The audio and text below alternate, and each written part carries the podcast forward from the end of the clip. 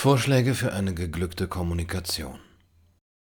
Was, wenn wir gerade dabei sind, die Standards der Aufklärung über Bord zu werfen? Wir brauchen jetzt ein Detox des Debattenraums. Eine Kolumne. Von Milos Matuszek. Es gibt ein berühmtes klassisches Experiment des Psychologen Solomon Ash zur Messung von Konformität. Darin wird getestet, ob Individuen vor einem Gruppenkonsens einknicken, selbst wenn sie erkennen, dass dieser total falsch liegt. Das Ergebnis gibt auch heute noch zu denken. Je größer die Gruppe, desto größer die Konformitätsrate.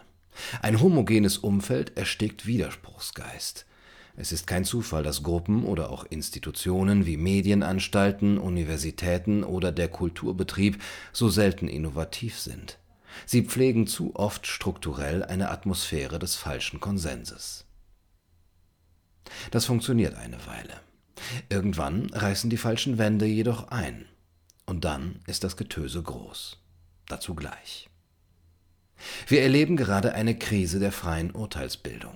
Unterschiedliche Auffassungen werden nicht mehr ausgehalten und ausdiskutiert, sondern diskreditiert. Menschen ebenfalls.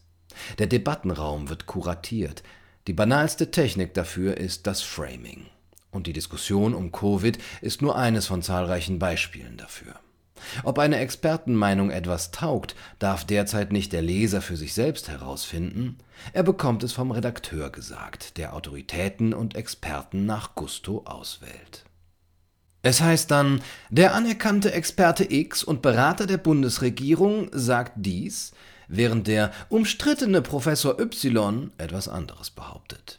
Es ist wie beim Wrestling. Bad Guy und Good Guy stehen fest, dafür gibt es dort auch Codewörter. Doch beim Wrestling weiß jeder, dass es um einen bierseligen, publikumswirksamen Simulationssport geht. Jedes Medium der Welt behauptet zugleich felsenfest von sich, wir berichten objektiv. Das ist, gelinde gesagt, natürlich eine fromme Wunschvorstellung. Die Realität ist betrüblich. Die einfachste Möglichkeit, sich heutzutage lästige Themen, Personen oder Ansichten vom Leib zu halten, sind Denunziationsbegriffe wie umstritten, rechts, antisemitisch und besonders beliebt verschwörungstheoretisch. Einmal mit einem solchen toxischen Etikett belegt, ist man im öffentlichen Raum nicht mehr satisfaktionsfähig, sondern ein Aussätziger. Es funktionierte in der Vergangenheit bei Einzelpersonen recht gut. In den letzten Monaten ist die Kommunikation in Sachen Covid jedoch aus dem Ruder gelaufen. Sie ist kollabiert. Es wurde irgendwann in Vernünftige, die der Regierung folgen und zu Hause bleiben, und die unvernünftigen Covidioten, Demonstranten, unterschieden. Das Bashing durch Politiker und Journalisten trifft nun weite Teile der Bevölkerung pauschal, das ist, vorsichtig gesagt, keine gute Strategie. Denn sie macht aus disparaten Gruppierungen auf Demonstrationen, die vielleicht gar nichts miteinander zu tun haben, erst ein Opferkollektiv, das man dann umso stärker bekämpfen zu müssen glaubt. Und es spaltet, statt zu einen. Man betreibt ein Social Distancing des Geistes und damit auch der Information. Am 1. September 2020 veröffentlichte ich in der Neuen Zürcher Zeitung die Kolumne Kollabierte Kommunikation. Was, wenn die Covidioten recht haben? Der Text ist aktuell im Monat September, wie mir erzählt wurde, wohl mit über 230.000 Likes und Shares der meistgeteilte journalistische Text im deutschsprachigen Raum. Der Inhalt unspektakulär. Es geht um eine Kritik des Missverhältnisses zwischen aktuellen Todesfallzahlen bzw. Hospitalisierungen und der Verhältnismäßigkeit aktueller Covid-Maßnahmen der Politik. Der Text ist kein Erfolg, sondern Dokument eines Misserfolgs. Das gewaltige Echo dieses Textes ist das tatsächliche Krisenphänomen. Denn der Text hallte und dröhnte so laut, weil er in einem relativ leeren Raum zu hören war, und er schien genau dadurch etwas aufzubrechen. Ich schreibe seit etwa 15 Jahren und seit fast sechs Jahren überwiegend für die NZZ. Doch was seit Anfang September passiert ist, habe ich noch nie erlebt. Mich erreichten unendlich viele Nachrichten mit dem Tenor Endlich sagt's mal einer. Wie kann das möglich sein? In einem freien Debattenraum ging hier nicht ein Riss durch die falsche Wand zwischen Mainstream-Medien und freien kritischen Kanälen? Als kurze Zeit später die Anfrage von KenFM kam, mit der Bitte, den Text als Podcast produzieren zu dürfen, zögerte ich natürlich erst, sagte aber letztlich zu. Auch die NZZ wirbt aktiv um kritische Leser in der Covid-Diskussion. Einige davon dürften von alternativen Medien wie KenFM und Co. kommen. Es ging also mit dieser, meines Erachtens juristisch völlig rechtmäßigen Zweitverwertung nicht darum, geistige Komplizenschaft zwischen diametral auseinanderliegenden Medien herzustellen. Es gibt keine KenZZ, sondern darum, eine vielleicht falsche Bruchlinie in einer öffentlichen Diskussion aufzuzeigen. Eine Bruchlinie, die den Diskurs hemmt. Eine Milchglasscheibe. Ein Text spricht für sich und wird nicht besser oder schlechter dadurch, dass er auf der ein oder anderen Plattform erscheint. Dass Ken Jebsen als wohl erfolgreichster Sammler von Denunziationsbegriffen in der Medienszene für viele ein rotes Tuch ist, war mir bewusst. Doch es war eben auch unter anderem auf dieser Plattform, wo lange Interviews mit zum Beispiel Professor Sucharit Bhakti geführt wurden, einem Gegner der offiziellen Corona-Politik. Auch er war wohl irgendwann durch das Erscheinen auf KenFM toxisch geworden. Jedes Medium hat seine Lieblingsexperten, das ist nichts Neues. Und es ist doch egal, ob er oder ein Drosten am Ende recht hat. Das Publikum will einen Austausch beider Parteien sehen. Keine Einwegkommunikation. Es ist bezeichnend, dass der Bürger so ein Gespräch quasi nie erleben darf. Warum nicht? Öffnen wir den Debattenraum für diese derzeit unmöglichen Gespräche.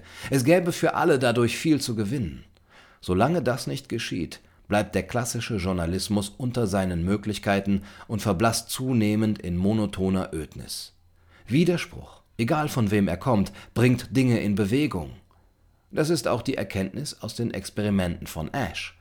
Taucht ein Nonkonformist auf, dieser ist Ash negativ, folgen ihm andere nach. Der falsche Konsens zerfällt. Was jetzt zu tun ist, ist nicht schwer zu erraten. Verzichten wir auf Diffamierung, gehen wir auf die Argumente ein. Ausschließlich. Aber sprechen wir mit jedem. Kommunikation gelingt erst, wenn hinter dem toxischen Label oder Stigma wieder die Person, der Mensch zum Vorschein gebracht wird. Erkenntnis ist erst dann möglich, wenn es zur wirklichen Erörterung der strittigen Punkte kommt. Machen wir das doch einfach mal. Auf Basis derart gebildeter Urteile kann der Bürger am ehesten Entscheidungen treffen. Ohne Zugang zu gesicherten Tatsachen oder Informationen ist Meinungsfreiheit eine Farce, meinte Hannah Arendt. Mir ist natürlich bewusst, ich werfe mich derzeit etwas verhaltensauffällig gegen so manche Milchglasscheibe, ob mit einer Kolumne oder dem inzwischen viel beachteten Appell für freie Debattenräume, den Gunnar Kaiser und ich initiiert haben. Doch wir leben in einer Zeit, in der es nicht mehr selbstverständlich ist, dass 2 plus 2 gleich 4 ergibt. Wir erleben seit Jahren einen Angriff auf die Logik, die klare Sprache, das bessere Argument. Zuletzt wurde in Edinburgh beschlossen, dass ein Universitätsgebäude nicht mehr nach David Hume benannt sein soll. Hume war nach Platon und neben Francis Bacon einer der großen Philosophen, die sich mit der Gefahr verzerrter Geisteswahrnehmung und dem Prozess der Urteilsbildung beschäftigt haben. Sein Name wird Folgegenerationen vielleicht schon nicht mehr bekannt sein. Jemand verändert gerade den Code, den freie Gesellschaften seit der Aufklärung gemein haben. Wenn es nicht die Kraft des Einzelnen ist, die das jetzt aufhält, macht es niemand. Ein Text spricht für sich allein. Meine Texte finden sich seit Jahren ungefragt auf irgendwelchen Blogs, in ausländischen Magazinen, ja sogar dem Osservatore Romano, der Zeitung des Vatikanstaats wieder. Letzterer ist übrigens immer noch unbezahlt. So viel zum Gebot, du sollst nicht stehlen. Zurück zum Thema. Ich glaube einfach nicht an Kontaktschuld und schon gar nicht an eine für Texte. Wie soll das auch gehen? Geht die vermeintliche Toxizität eines Portalbetreibers auf den Text und den Autor über und ergreift dann die Redaktion des Ursprungsmediums? Es ist ein wenig lächerlich. Müsste dann nicht umgekehrt ein Slavoj Žižek, von dem es quasi identische Texte auf RT Deutsch und in der NZZ gibt, nicht ebenfalls zur persona non grata erklärt werden? Oder ein Giorgio Agamben, der im Mainstream publiziert, aber auch auf der alternativen Seite Rubicon News?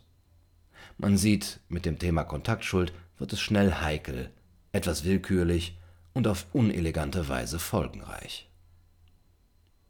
Der Rauswurf bei der NZZ war sicher nicht geplant und gewollt, aber er war es vielleicht letztendlich wert, wenn es gelingt, eine Diskussion auszulösen, um Kommunikation wieder gelingen zu lassen.